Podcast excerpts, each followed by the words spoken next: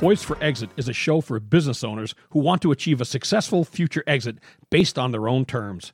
Your business exit will likely be the biggest financial transaction of your life, and for most, you'll have one shot at doing it right. The topic and guests we feature and the stories they share will provide valuable ideas and strategies to improve operations and grow enterprise value so you can achieve the best possible exit outcome. Now here's your host, Julie Keyes. Welcome, everyone, to Poised for Exit, the podcast show for business owners. Today, we're interviewing a partner in a CPA firm whose practice focuses on privately held companies. We're going to talk about how to prepare your financials for a future sale. But before we meet her, I'd like to thank and feature our show sponsors, JAK CPAs and Sunbelt Business Advisors.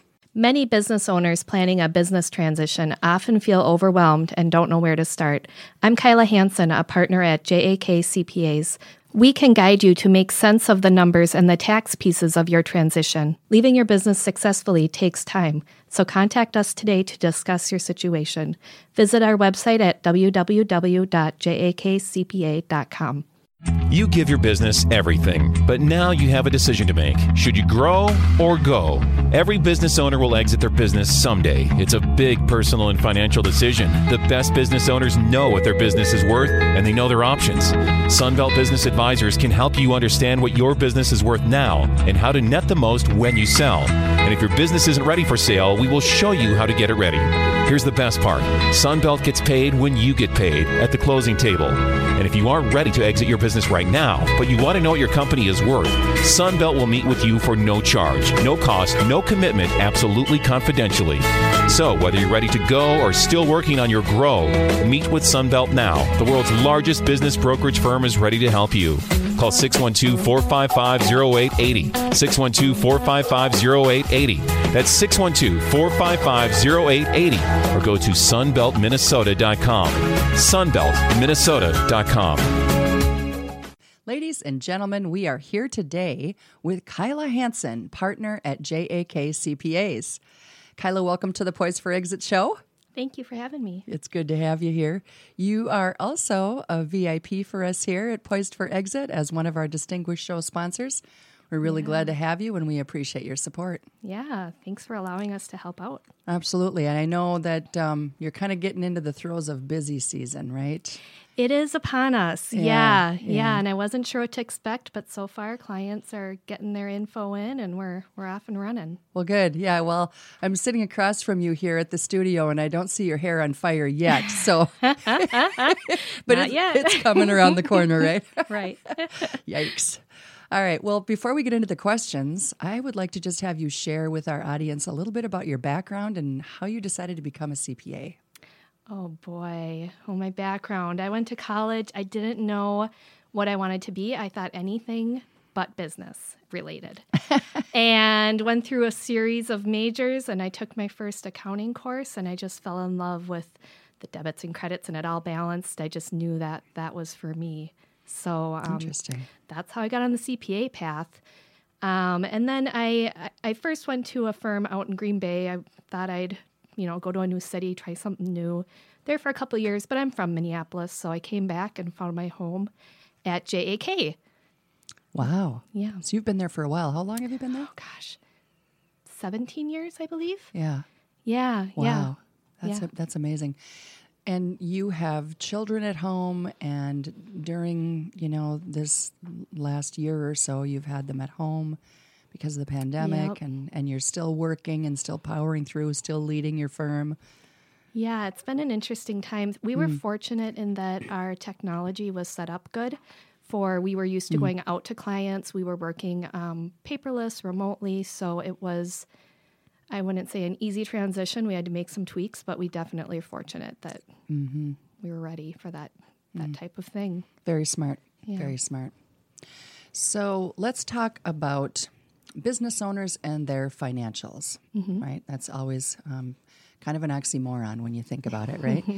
Most of the time anyway. And so hopefully we've got a lot of business owners listening to this episode because I think you're really going to get a lot out of it. First question I have for you is, what should business owners think about in terms of financial statement readiness? So when we're talking about exit planning, transition planning, we know that it takes time, 2 years, 3 years, sometimes longer, depending on what kind of transition we're after. And part of that readiness or preparedness process includes preparing your financials. Yeah, absolutely. Mm-hmm. And really, you know, the quality of your financial information really matters as you approach a transaction, because your transaction's relying on the numbers. And not only, you know, what is on your balance sheet, we call it, but what should be there that maybe isn't.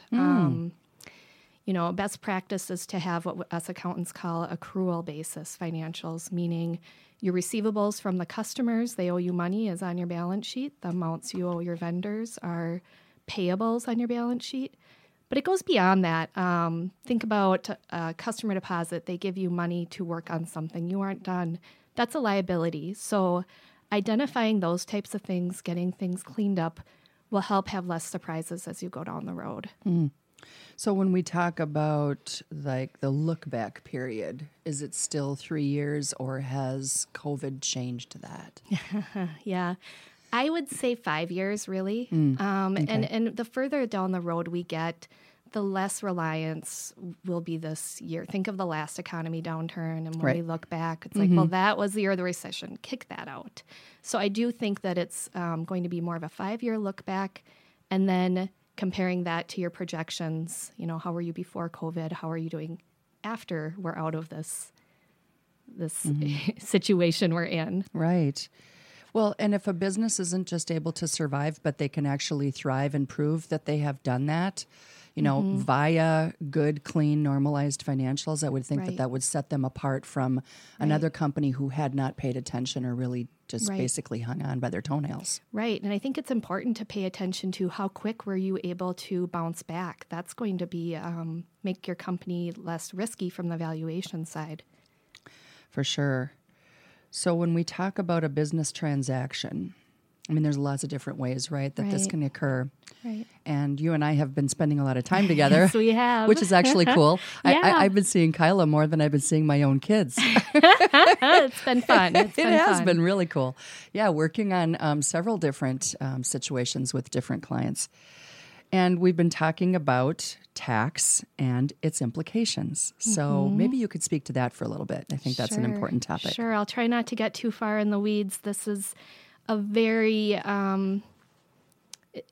it can go, it's got a lot of nuances, and there's lots of tax codes. So high level, the things that I think are important for business owners to know is the type of entity you are could potentially determine how you are taxed.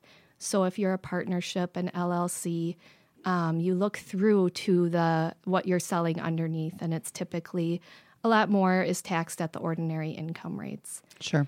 If you're a C Corp or an S Corp, there's two nuances that matter. You can sell your stock, which think of it like selling your stock at Medtronic. You have a capital gain going through, you sold stock. Lower preferential tax rates. Right. You also, if you sold as an asset sale, you're selling your the items on your balance sheet. That would be taxed at a higher tax rate, ordinary income rates. So it's important to know that, and not to complicate things further, but you can even have a asset sale or a stock sale and elect to treat it as an asset sale. That is very interesting, and I want to know more about that. Yeah. So it comes down. It can be a legal thing. Typically, I had a client once that was acquiring a company that had customer contracts, and they were non-transferable. So he wanted to do a stock sale, which you know, it makes sense legally to do it that way. But from the tax side, he was acquiring all of this heavy equipment, about $3 million in equipment. Mm. And because he let us know ahead of time, we talked about this alternative to do a stock sale and then make an election to treat it as though you acquired the assets. So he was able to write off $3 million of equipment last year. And on the other side, educating the seller, he happened to have a bunch of suspended losses, and he honestly didn't care. He said, as long as I don't have to pay extra tax, I'm good with it. So it's a perfect situation for something like that. Mm-hmm. So that probably doesn't come into play very often when it's best for both sides, but in that situation it was. Yeah, and you know, I always like to see my clients' sale documents before they go, because sometimes that election is buried in there, and they need to know what it means. If they are selling and they have the election to treat it as an asset sale, they should expect to pay more in taxes. Right. So, and mm-hmm. it's just a one-page form that goes in the return, so they need to know what they're signing. Could you just spend a little bit of time explaining the difference between a stock sale and an asset sale for the benefit of the business owners out there who are thinking about selling in the future? I think it would be, you know, just some good reasons to for and against either way. Yeah. Sure. High level, if you are a seller, you want a stock sale mm-hmm. because you will have less tax. Right. If you're a buyer, you typically want an asset sale because then you get to depreciate the equipment, the hard assets that you're acquiring. So, and also typically there are, clauses if you buy a stock sale that you're not liable for their prior legal items, but sure. that sometimes appeals to clients as well. You know, right. Yeah. Because you can kind of pick and choose in an asset sale, right? Yep. I want to buy this, but I don't want to buy that. Right. Yeah. Yep. Mm-hmm. Absolutely. And another reason that some companies gravitate towards a stock sale on the buy side, or on the sell side too, is if there are unions and you're worried about triggering some sort of pension liability, just if you're cautious, a stock sale is probably the right fit there as well. Mm-hmm. Not trying to be an attorney, but we run into these things. Oh, yeah, definitely, definitely. I think just like the basics, for people to understand why I would want to go one way or the other. Sure. Does company size have anything to do with whether you do stock or asset sale? Typically, with the smaller transactions, there's not a whole lot of reasons outside of taxes to do a stock sale. I typically see asset sales. Sure. But they both require, legal documentation. Mm-hmm. I see both ways. There's mm-hmm. absolutely. So when we're talking about other tax issues that could catch up with a business owner, mm-hmm. kind of catch them off guard, if you will. Yeah. I would imagine that there are several. So let's go there for a little bit. That would be good to talk about. Sure. Yeah. So the one I run into most frequently is seller finance. For smaller transactions, they're typically seller financed. Yes. And with that, it being an asset sale, which means you got to look to the tax basis of the assets. And to complicate it more, let's say it's an installment sale. So as you collect the proceeds, you are paying the tax. It matches up very nice over the course of 5 years or so. However, if you're selling what we call a 1245 asset, like a piece of equipment, and whatever part of the sale is allocated to that, you can't defer that tax. You have to pick it up right away. It's just in the tax code. Got it. So that could be a big number for some clients. So making mm-hmm. sure that they're aware to reserve funds for that is important. I would think so. Yeah. Absolutely. What are some of the other things that we can get tripped up on? Their basis. Basis is huge. And not only asking your CPA what your tax basis is, but asking them how it reconciles to the tax return, because that's how much money you have into the company that you have been taxed on. It comes off of your gain, and that's an important thing. It's such a pain to figure that out after the fact. How do you do that? I know that's been a problem. Mm-hmm. I've heard it many times, but what do you do basically? What do you do to try to figure that out? Okay, so you start out, you start up a company, you put money in. That's your contribution. Mm-hmm. Year one, you've got taxable income or loss. And I'm speaking from the pass-through entity perspective. Right. So you've got the income, you add that to your contributions. And then if you took money out, distributions, maybe to pay your taxes, you subtract that. And then the next year, it carries to your beginning of year, and you go through the process again. And what we do is we reconcile the basis to If your type of entity has AAA, it's on the page of your tax return that has the balance sheet, the bottom corner, we look to that and make sure we can reconcile it out.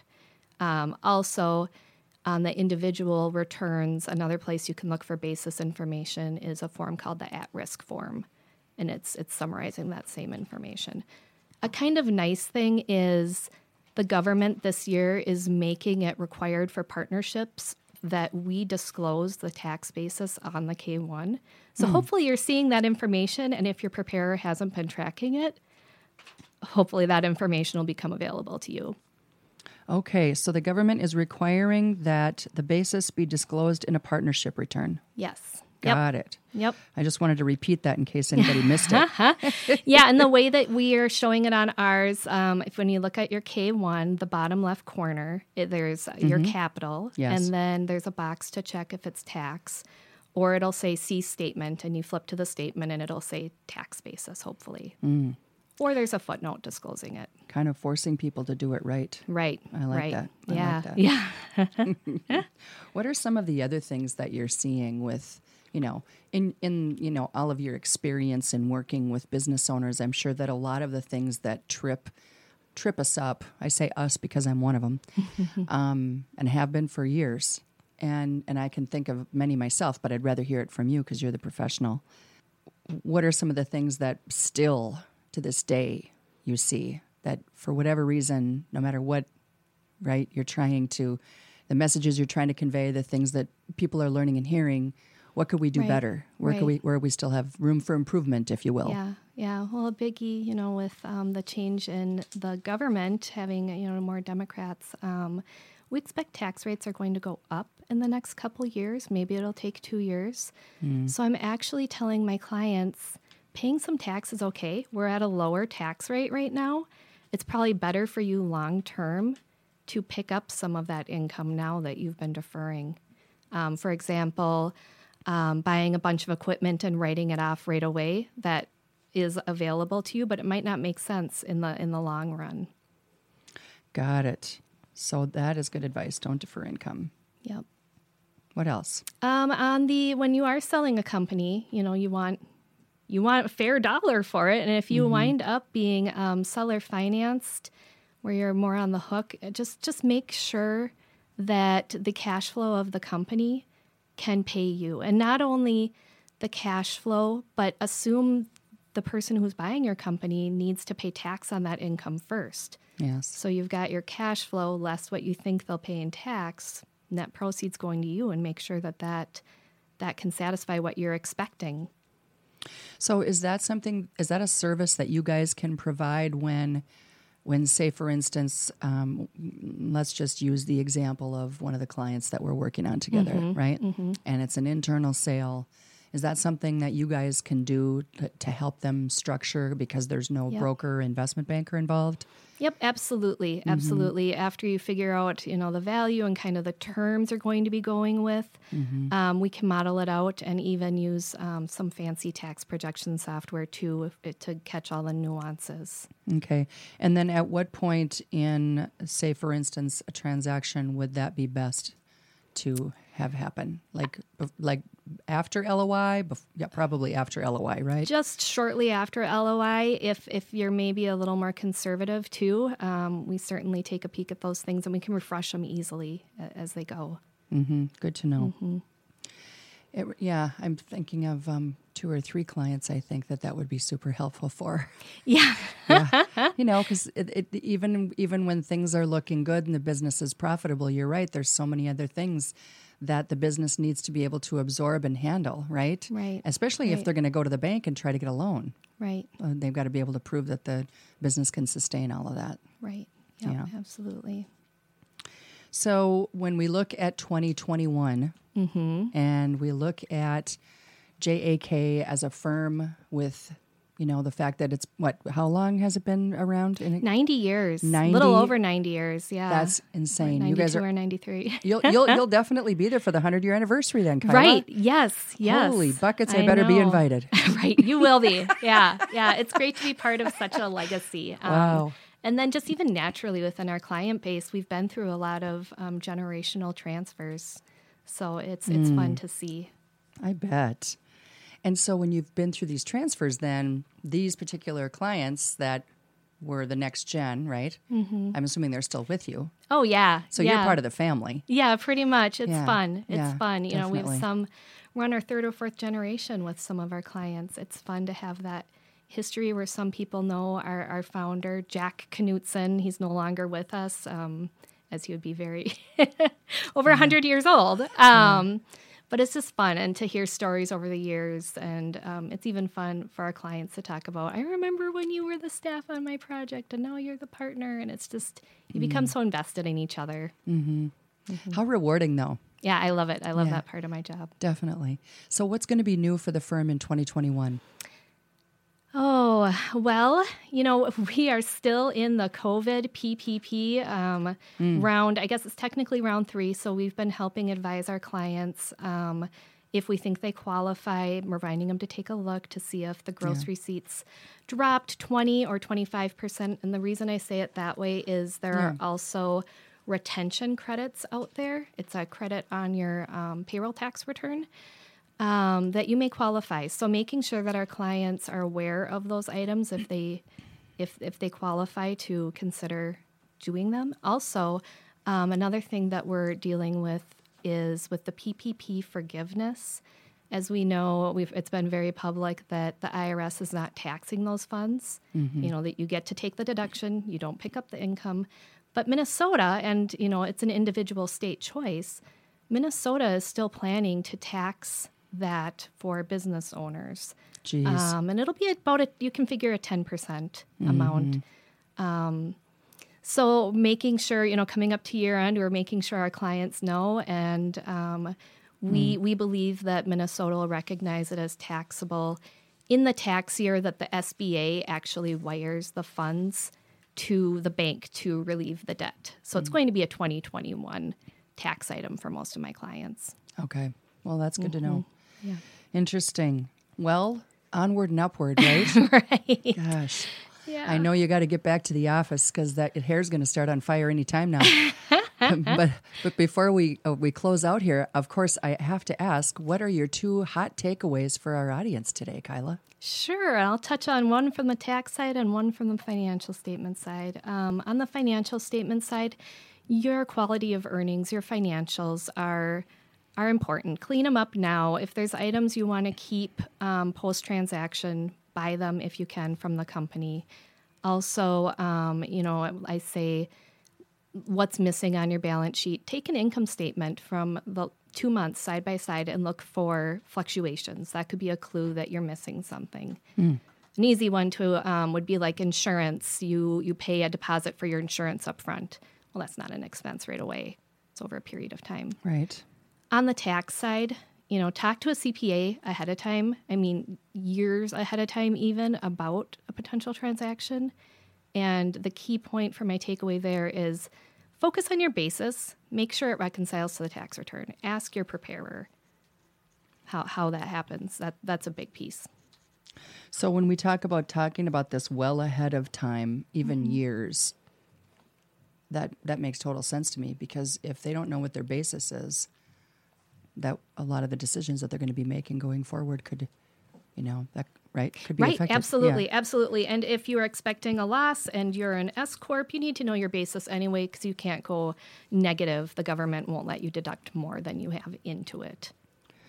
Absolutely. Very good. Yeah. Well, thank you again for being here with us, Kyla. Yeah, good advice. Absolutely. This was fun. And for all of us out there who are listening to the show, you can download this episode, of course, at the poisedforexit.com website, where we have all of our other episodes available for download. Please do share this program with your friends and colleagues and business owner neighbors. We do appreciate your reviews, and we thank you so much for subscribing. If you haven't done that already, please do so, and join us again next time.